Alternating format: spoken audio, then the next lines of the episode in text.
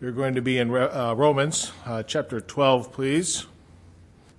I beseech you, therefore, brethren, by the mercies of God, that you present your bodies a living sacrifice, holy, acceptable, acceptable to God, which is your reasonable service.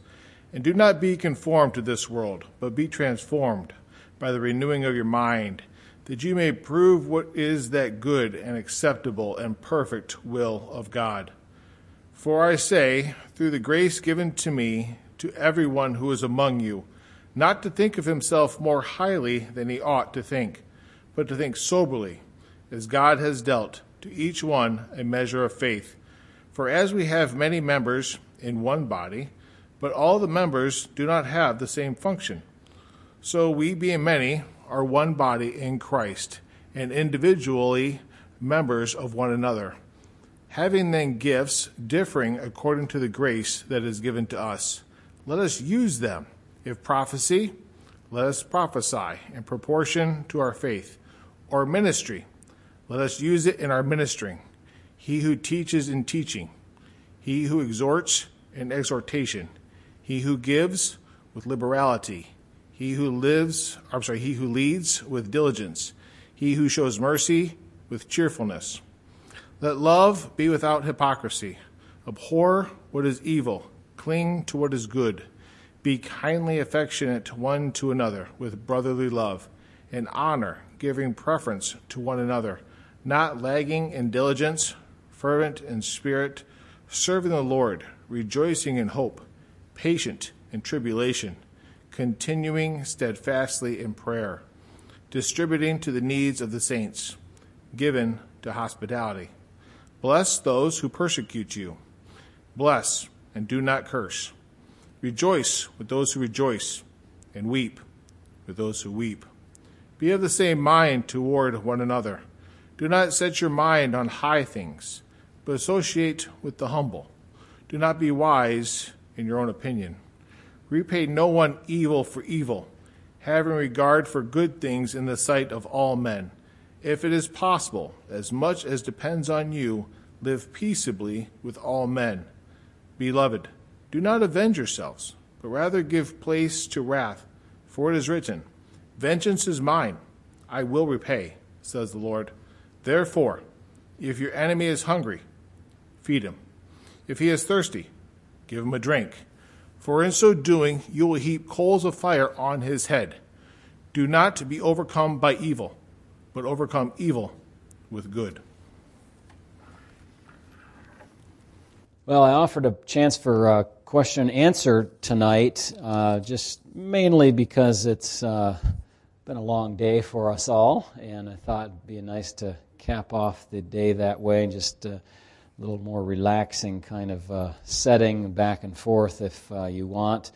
Uh, I did receive one question online just uh, before the service here, and so I'm going to have us turn while you're thinking of if you have any questions. And by the way, if you're online, thank you again for being there. We have several families or individuals watching.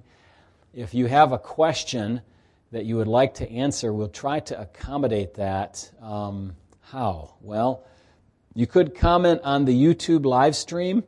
Uh, I'll rely on John to be watching there to see if uh, comments pop. Um, or you could send a message to, uh, to my phone here if you have my uh, Signal or WhatsApp. But uh, doesn't look like anybody's availed themselves of that already. So I'll leave that there and we'll see if it uh, makes any racket. Uh, maybe around 7 o'clock it's going to get a phone call from the school, so I have to watch that. But um, anyway, if you have questions, we'll try to uh, make that available. Let's turn to Numbers 21, the first uh, question that I received uh, on the message was in Numbers 21. and uh, in verses, was it, uh, yeah, it was in Numbers 21. Actually, the section starts in verse 4 down through 9, so I'll read that. Then they journeyed from Mount Hor by the way of the Red Sea to go around the land of Edom. And the soul of the people became very discouraged on the way. And the people spoke against God and against Moses. Why have you brought us up out of Egypt to die in this wilderness? For there is no food and no water, and our soul loathes this worthless bread. You remember what the worthless bread was, right? That manna that they had been given. Uh, they're really degrading God's provision. So the Lord sent fiery serpents among the people, and they bit the people, and many of the people of Israel died. Therefore the people came to Moses and said, We have sinned, for we have spoken against the Lord and against you. Pray to the Lord that he may take away the serpents from us. So Moses prayed for the people. Then the Lord said to Moses, Make a fiery serpent and set it on a pole, and it shall be that everyone who is bitten, when he looks at it, shall live. So Moses made a bronze serpent and put it on a pole. And so it was, if a serpent had bitten anyone, when he looked at the bronze serpent, he lived. So obviously there is a miraculous provision here of God. There was also a forward looking part of this where God used this incident to uh, prepare a sign which would be used by the Lord Jesus later on when he said, As the Son of Man, or as the serpent was lifted up on the pole in the wilderness, so the Son of Man also would be lifted up. So this was a critical uh, little event in the history of Israel. It also taught the people of Israel something uh, important that they should be thankful to God for his provision instead of grumbling uh, at it. The question was where did all the snakes go after they bit the people? Um, and obviously, the text doesn't focus on that. It, it moves on to the next uh, episode in the life of Israel in the wilderness uh, wanderings. And um, so we can speculate perhaps uh, that they dissipated by kind of normal means, or perhaps likely the people went after them and killed them. It doesn't say that these snakes were, uh, you know, immortal or uh, unable to be attacked. So it's quite likely, especially when, uh, well, you can imagine if you're if your community is overrun, you're going to probably bring in some bounty hunters and, uh, and say, look, take care of these snakes for us. And uh, you know, probably a few uh, teenagers wouldn't mind going around and whacking some snakes and all that stuff. So that's all speculation, of course. Uh, it says that the uh, Lord sent fiery serpents among the people. It doesn't really tell us that God specially created them or miraculously brought them. Uh, it could have been very simply that He providentially brought these snakes among them, and so perhaps providentially just let them uh, dissipate and uh, come out. Uh, you know, instead of they're coming out, maybe they come out at a certain season. God used that. They went back uh, into their whatever wilderness, their own wilderness wanderings, as it were. These snakes, we just don't know. So we could uh, we could speculate, but it doesn't change much the meaning of the text for us. So that would be the answer that I would use for that. Oftentimes, these things are these kinds of things are treated as fairly unimportant, and God just leaves them behind. Uh, doesn't really matter, uh, you know, but we can imagine perhaps what happened there. So that's a brief answer there. Um, I don't know if it's uh, as satisfying as uh, you know a very creative story about what could have happened, but uh, there it is. Let me uh, also take us to a second. This is a more of a question for me, or more of an observation that I thought I've been observing more of lately, and I wanted to bring it to your attention. I've spoken to several people about this. I think we touched on it at the men's prayer yesterday, but I'll use 1 Thessalonians chapter 4, verse 11 as a uh, jumping off point for this, and there are a number of other portions as well. 1 Thessalonians chapter 4 and verse number 11. And this falls under the uh, general heading of why not to be a busybody?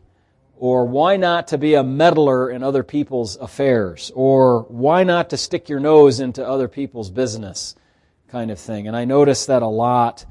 Uh, people spend a lot of time talking about, you know, this other church or this other family or uh, this school or, you know, something that's uh, the controversy uh, du jour, you know, the controversy of the day and they have nothing to do with it. They can't affect any change about it. Uh, it almost becomes um, kind of gossipy kind of material. Listen to 1 Thessalonians 4:11. Paul uh, instructs us. This must have been a problem in, in the, amongst the people of God. He instructs them that you also aspire to lead a quiet life, to mind your own business, and to work with your own hands, as we commanded you that you may walk properly toward those who are outside, and that you may lack nothing. Now, this injunction is repeated a number of times in Scripture. If you go over to 2 Thessalonians chapter 3 and also verse 11, it says, For we hear that there are some who walk among you in a disorderly manner, not working at all, but are busybodies. If your body is not busy, then you might be a busy body. Okay? You need to keep yourself working, busy, doing productive things. Otherwise, you can fall into this because people by nature need something to do. You can't just sit in a chair all day and stare at a wall. Okay? So, if you're not doing something productive, stare at a computer maybe, I should say. uh, you, you, you have to uh, do something productive with your time lest you fall into becoming a busybody. And I just am convinced that too many times we spend time doing, talking, uh, putting our nose into other people's business. That's not ours at all. Romans 14 talks about this when it says, look, to, to the fellows, you know, this guy over here or the situation, to his master he stands or falls.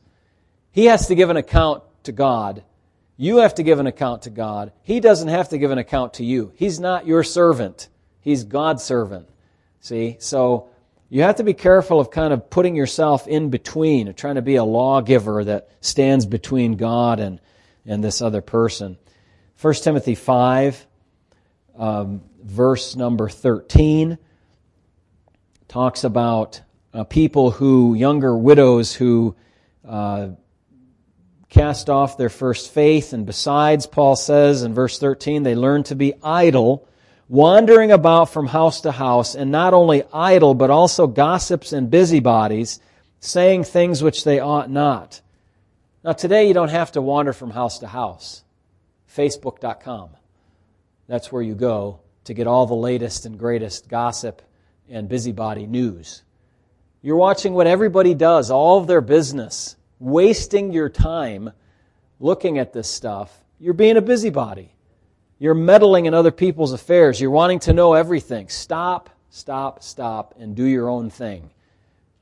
Aspire to lead a quiet life, mind your own business, work with your hands, do something productive rather than looking at everybody else's business all the time.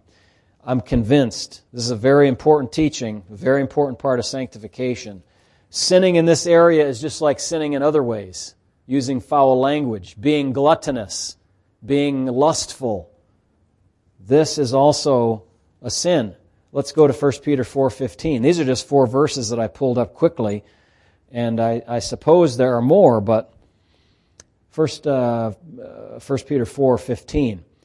But let none of you suffer as a murderer, a thief, an evildoer, those are some bad sins, aren't they? Or as a busybody in other people's matters. Well, that's, that's kind of a, you know, that's kind of a second tier sin there. We don't have to worry too much about that. You know, the thieves and the murderers, those are the bad things. Peter doesn't make that, that uh, distinction here, does he? Not at all. He says that uh, we're not to suffer as a busybody in other people's matters. That is a meddler, meddler, meddling in other people's affairs. All right, any follow up on that? Separate question. Okay, hang on to that question. Let me deal with my third one here on my list, and then uh, we're going to take our brother's question here. Yesterday during the men's prayer, we talked about conscience. And one of the questions that came up was a question from one of the men who said, where does intuition come into this matter of conscience? And uh, I thought I would uh, just look uh, just a little bit at the definition of what intuition is because I think we have an intuition about what intuition is, but we're not really sure what it is. Um, so, intuition is like a. Um, it's an immediate understanding of something without needing to consult reason. Like this is the split second answer. This is the gut. Uh, this is the hunch that you have. Like, I think that's right. Sometimes in school, you know, that the professor will delight to ask the class, what their thinking is on a certain question and their intuition pops in and then he proves to them that they're totally wrong because of some amazing principle in physics or something like that, you know, and they just, the intuition can't handle uh, that sort of thing. But never in Scripture is it approved to abandon reason and just say, got it. Like, and what we talked about yesterday is that kind of got it idea. If it's informed well from Scripture and you've been saturated in the Word instead of saturated in the flesh or the sinful nature, then maybe the answer you come out with at first is the right answer.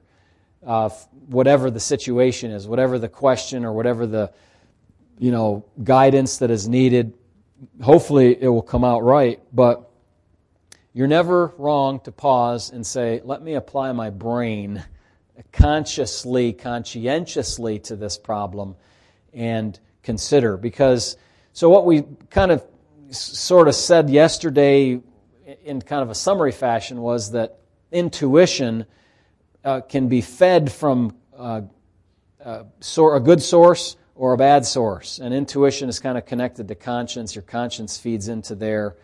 You know, like if somebody presents you something that is revolting to you because it's so evil, I mean, you can instantaneously say, no, that's not even a thing that I would consider doing. And then they say, why? Well, then you're forced to go back and say, okay, let me engage the reasoning mechanism here and talk out why that is that I've sna- made a snap decision that I'm not going to be involved in that grotesque, sinful thing. Uh, and so, if your mind has been informed by the Bible, your conscience has been informed, and, and you're overcoming the, the fleshly nature and its desire for whatever pleasures there are in that grotesque sin, um, then your intuition can come out on top, so to speak. But if you're not careful, your intuition can be driven by sin and uh, you can come out with a bad response. So you want a response that's godly rather than a response that's fleshly. We don't see in Scripture a specific reference to intuition. Again, I think because Scripture is wanting us to think, not to just react. Okay, intuition is more of a reaction than it is a thinking process. So that's what I would say about that. The whole discussion of conscience is very interesting, and Jansen has been working through that with us uh, two times now. And um, so that has been good for us. Uh, we don't want to violate our conscience, but we don't want to follow our conscience if it's misinformed and unbiblical. That's the other side of the equation. So somebody can say that doesn't comport with my conscience, but does your conscience is your conscience in accord with God's word? if it's, if it's not in accord with God's word, your conscience can lead you in directly the opposite direction that it should be um, used by, uh, by your, your heart, your mind, uh, your internal thoughts. So, that is a little bit about intuition. Again, understanding immediately without the need for conscious reasoning. And that's where the danger comes in when you turn off reason. All right, that was it for that. I'm sure somebody watching might say, well, I'd like to hear more about that, but we can't right now. So, Drew, you have a question for us. Yeah, I'm, I'm very grateful to have this opportunity, but I feel I didn't know this was an opportunity for tonight also to give you more heads up. Well, we'll try it. All right, so my question is in uh, 1 Corinthians uh, 15, okay? Okay. Uh, verse, we'll start at verse 3. Okay, let me say that for the audience. 1 Corinthians 15 and we're starting in verse number 3. Go ahead.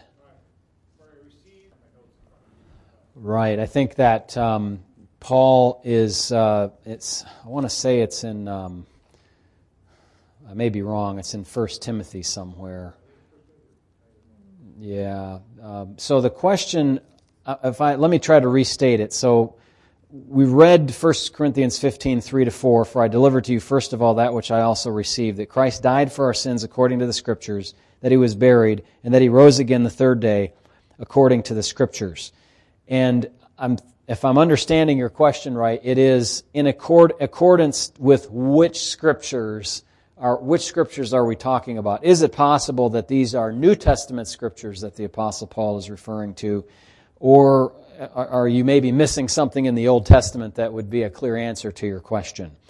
So um, when the scripture, when the Bible here, when Paul says that he has uh, delivered this truth, and he gives the truths number one, that Christ died, number two, that he rose from the dead, um, and then says those were in accordance with the scriptures, I would read that as in agreement with the teaching of the scripture, not necessarily that he has a particular verse in mind, although he may well, but it doesn't require us to have a verse that says the Messiah will be killed and then three days later he will rise again.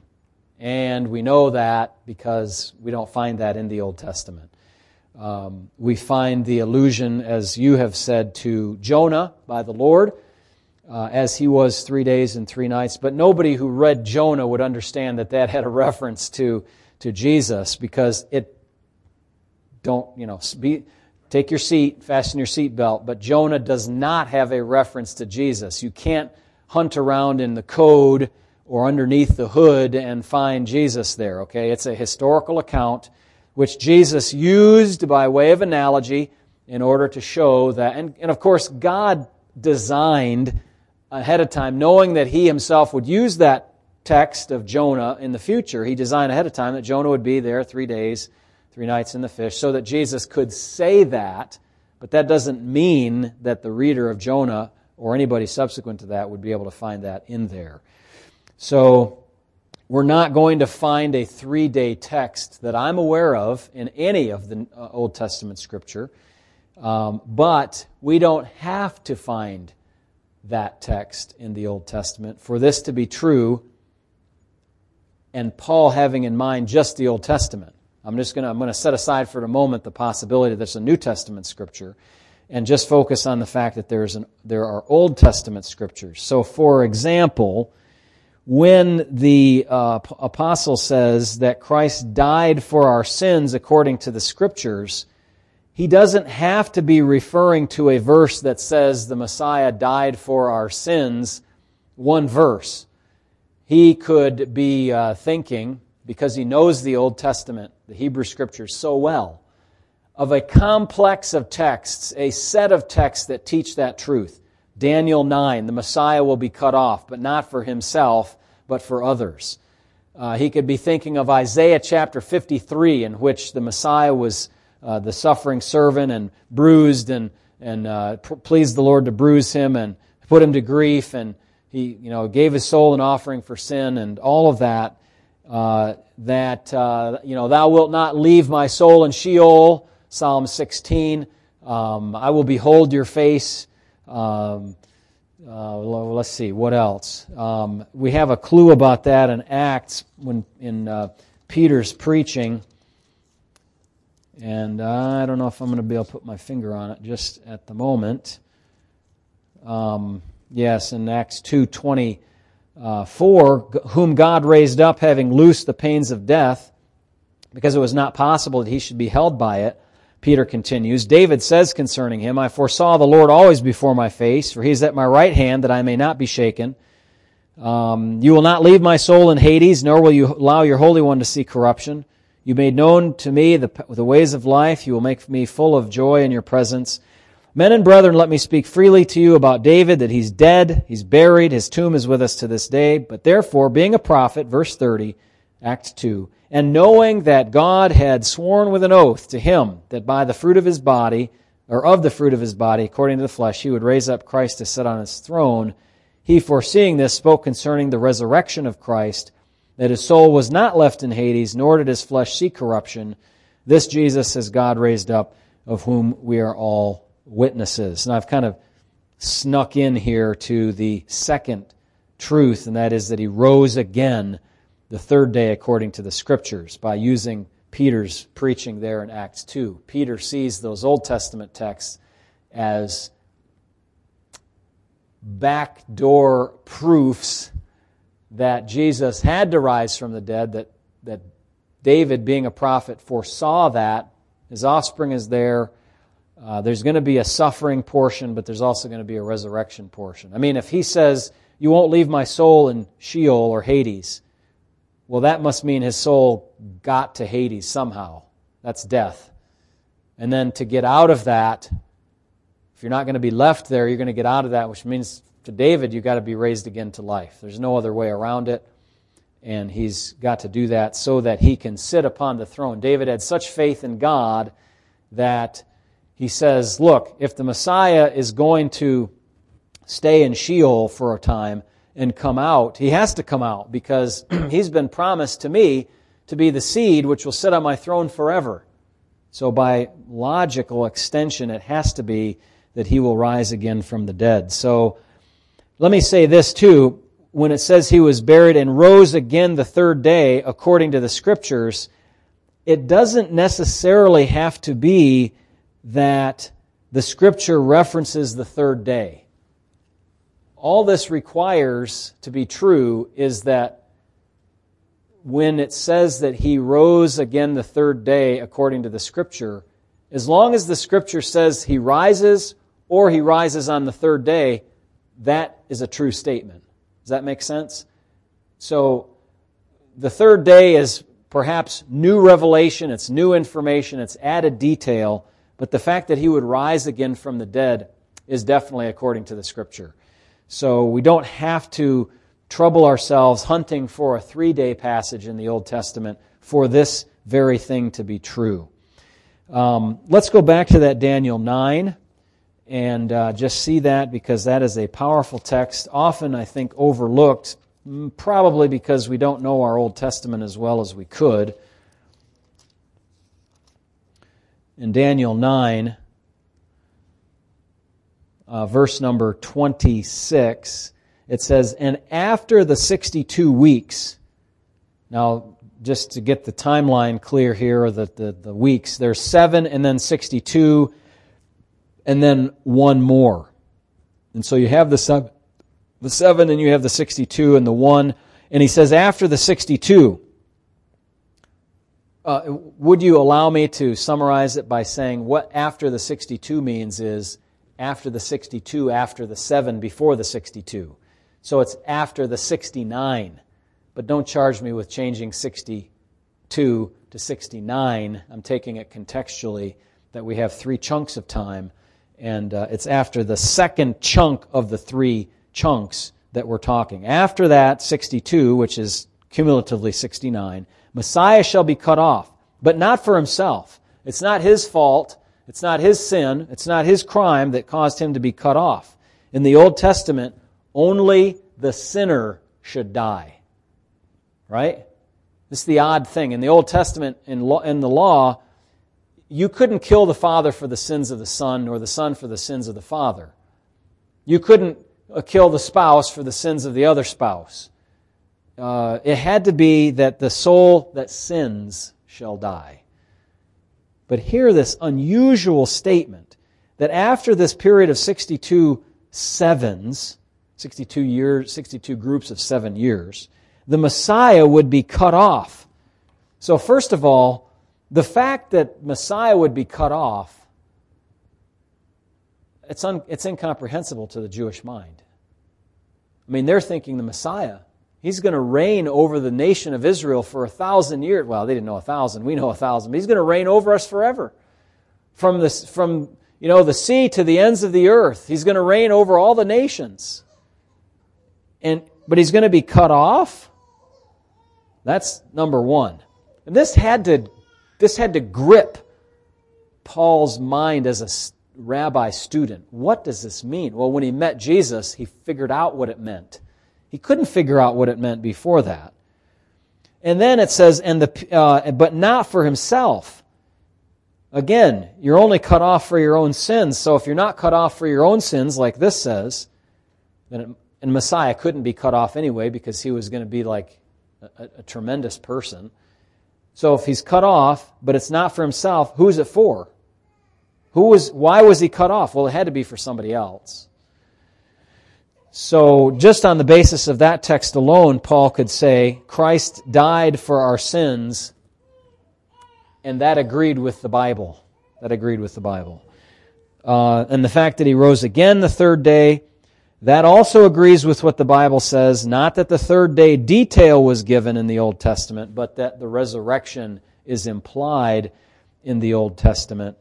um, even as far back as, um, remember Job, we looked at this morning a couple of times. In Job, um, he says, I know that my Redeemer lives, and he shall stand at last on the earth. I shall see God, whom I shall see for myself. My eyes shall behold, and not another. Seems to be equating the Redeemer with God which is not a real big surprise, but we know that this is a, a reference to Jesus Christ. He's the Redeemer. Um, and so, all in, in uh, agreement or in accord, rather, with the Scriptures. Now, remember I set aside a moment ago the whole idea of the New Testament references, and I was thinking about one where um, Paul quotes and I ought to know this because I studied it before, but see, this is where I have to have my computer because I can look at my notes quicker, more quickly this way. Um, it's in the passage that has to do with the uh, worker is worthy of his hire. And uh, it's in 1 Timothy I was going to say 2 7 for some reason, but I'm thinking of something else. Um, what's that? Yeah, Jansen is saying chapter 5, and I was going to say 517. Let elders rule well, be counted uh, worthy of double honor, especially those who labor in word and doctrine. For Scripture says, You shall not muzzle an ox while it treads out grain. This is it right here. And the laborer is worthy of his wages in verse number 18, it's quoting from Deuteronomy 25 4. You know, um, elders who rule well, don't be uh, insulted by being likened to an ox. But uh, that's what it is. And um, obviously, God doesn't, you know, care for oxen per se. In fact, Paul uses that elsewhere in 1 Corinthians 9 to talk about remuneration for gospel work. But um, don't muzzle out the ox. That's uh, 25 4 of Deuteronomy. And then um, the worker is worthy of his wages. Where does that come from? Anybody have a footnote there? How about Luke 10 7? Matthew, Mark, Luke 10 7. Now, this is Paul writing fairly late, 1 Timothy. In Luke 10 7, the Lord says, And remain in the same house, eating and drinking such things as they give, for the laborer is worthy of his wages. Do not go from house to house, and so on. So the Lord is instructing his 70 disciples going out to prepare his way as he went throughout the villages and the hamlets of the nation of Israel.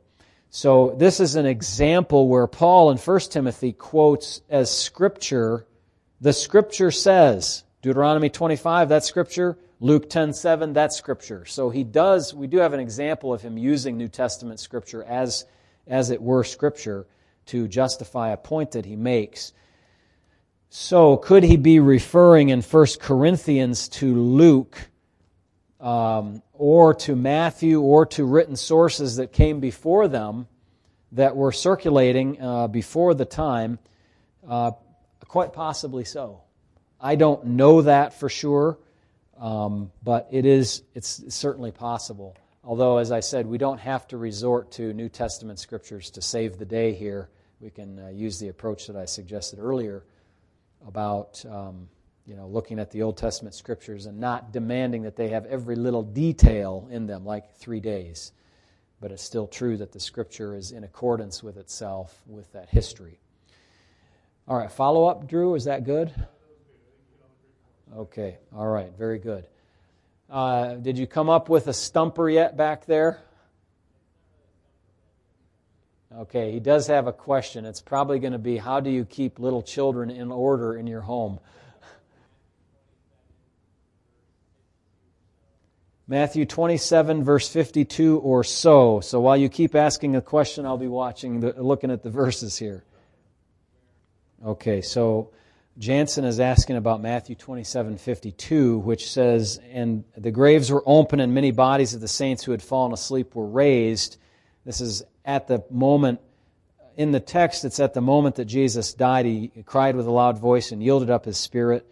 And the veil of the temple was torn in two from top to the bottom, and the earth quaked, and rocks were split. The graves were opened, and many bodies of the saints who had fallen asleep were raised. And let me read verse 53 also. And coming out of the graves after his resurrection, they went into the holy city and appeared to many. Okay, so the question that Jansen is asking is although Scripture seems to be silent about the fate of these people, when do I think that they ascended? You're talking about ascended? So Jansen is, with that question, assuming that they didn't die again. Although a follow up part of his question was, did they die again? And uh, I have fancied uh, the interpretation that they did not die again because Jesus, when he rose from the dead, was the first fruits of those who slept. And that's 1 Corinthians 15 and a number of other portions of Scripture. But he was the first fruits to rise to a glorified body. And it seems fitting to me that the Lord God would then also resurrect a number of people who were special people, we'll say. You know, I don't know who they were, um, in the same manner, and that they would be seen in the city of Jerusalem for a brief period of time. The text is so sketchy about, or scant, I rather should say, about information that we just simply can't say how long they hung around, uh, how many people saw them.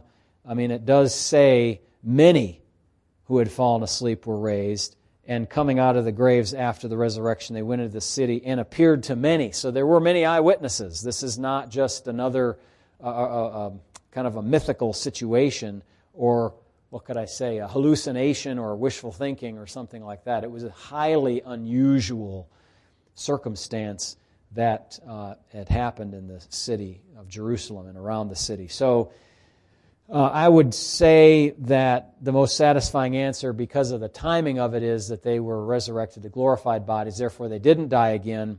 So then we have to deal with, well, what happened to them. And I think these, this kind of situation is probably easily explained that, you know, they were seen a day or uh, over a course of a couple days, but then, you know, the uh, initial um, hubbub dies down uh, the, the people that have seen them, uh, you know, go to bed for the night and they can just disappear anytime after that. God can, uh, they can ascend to heaven. We don't even know if Jesus was, was during that time kind of back and forth. Some people think that he went up, you know, ascended, and I am ascending, and, and back and forth. I don't know the answer to that. I, I haven't taken that, you know, strong a position on that but he certainly could have taken them as uh, trophies, if you will, up to heaven to uh, present them before the Father uh, because of his resurrection work uh, there amongst the uh, people. So that's what I would say for that, although I admit the information is scant. I would love to know more. Probably somebody will or has made a movie about this, and that'll tell you everything you need to know, right? Uh, who knows? Uh, there's a, a uh, fictional story that I just saw advertising for about a Roman soldier who is tasked with going to find the body of Jesus after he's found missing from the tomb.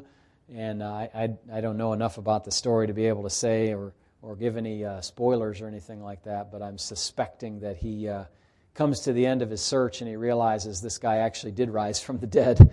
And now I've got to deal with my soul because of that situation. Um, and so it's, you know, it's good sanctified imagination, per se, to uh, say, what, what did the soldiers do after uh, the body of Jesus disappeared? And perhaps Pilate ordered there to be a search, a hunt uh, for him. Um, we do know that the, uh, the soul, it seems a little unlikely because the soldiers were told, you know, we'll secure you if this comes to the governor's ears uh, because of that bribe money that they were given. Remember, the soldiers given by the high priest. And so it seems like they would have kept it kind of on the down low, uh, hush hush. But how could news like that not have reached the governor when he's the one who assigned Jesus to be scourged and then to be crucified? Uh, so Again, the text doesn't tell us, but perhaps it did reach the governor's ears. Perhaps the soldiers did have to be protected by the chief priests. Or maybe they didn't succeed in protecting those poor soldiers, and uh, the soldiers had ended up dying anyway. We, we don't know. So, all right. Anything else, question wise? I'm looking, and I am seeing no messages on this device. Anybody else? All right. Well, we're going to let you go 10 minutes early. Give me that 10 minutes later sometime, okay? All right, let's pray. Heavenly Father, thank you for the uh, privilege to be here tonight and talk about some Bible questions. Uh, Lord, for the day. It's been a wonderful day. Uh, we've had safety thus far. We pray for that the remainder of the day. We've had health. We've had family. We've had friends to our homes. Uh, we've ministered to one another and at American House, and how we thank you for that. And I, I pray too for those that are at home, although we can't reach out and shake their hand or give them a hug, we'd be able to do that soon. Thank you for loving us, sending your Son, handing him over for our offenses, and raising him again for our justification. Blessed and precious truth. May we live by it. In Jesus' name, amen.